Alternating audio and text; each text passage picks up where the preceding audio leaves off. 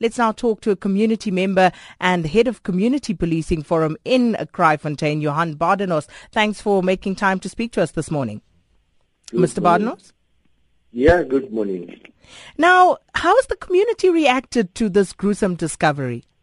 The community was shocked in in the situation that you know it that people come into a, a, a very quiet community and basically where people is, is, is living on, on small ho- holdings and come and commit a gruesome murder, you know, like in bet basically in between living houses and, you know, sort of look like if this is a quiet dumping site to do something like that.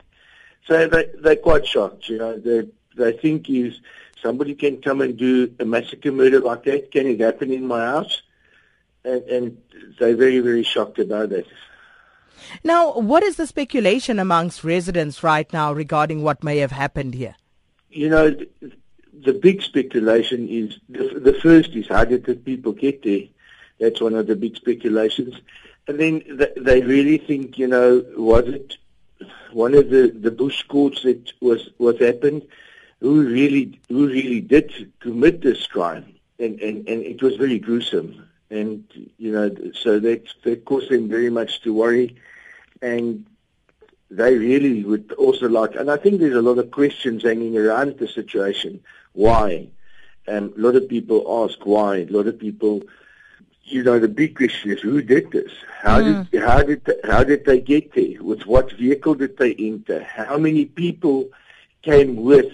Because it can't be just one man that did this to, to six people. You know, so there's a lot of questions.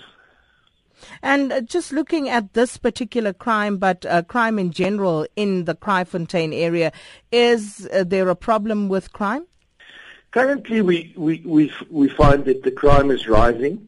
The main problem is, you know, if you look from, if we look from uh, uh, 2010, um, we've, we've never seen something like this. But we, we had incidents in the Kraaifontein on the, the small holdings. We had um, isolated incidents that we had house robberies.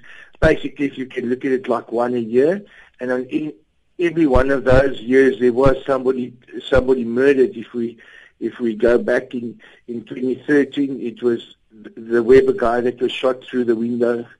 Um, this this year in, in 2014, we had uh, um, wife that was that was killed. Um, the the previous years we had a guy that was stabbed to death in his in his house by robbery. So that was isolated incidents per year that um, I wouldn't say that it's normal. It's abnormal when somebody goes into a house, rob and murder somebody. But that was like one a year. This year, in 2014, with the massacres, this is the second one. We had one at, at, at, at the airfield that there was two guys also being killed and uh, the same method and matter that was with this with the six guys. And then on the on the house robberies in October we had Klipheuwel, we had three house robberies. In between Klipheuwel and Kraaifontein we had a fourth one in October. And then now in November November we had like uh, five house robberies all of a sudden in Kraaifontein. And, and and that for me is getting out of hand. You know, it's luckily nobody in the other robberies got injured unless uh, Uncle Les's uh, um, wife that, that, that passed away because of the cause also of the robbery.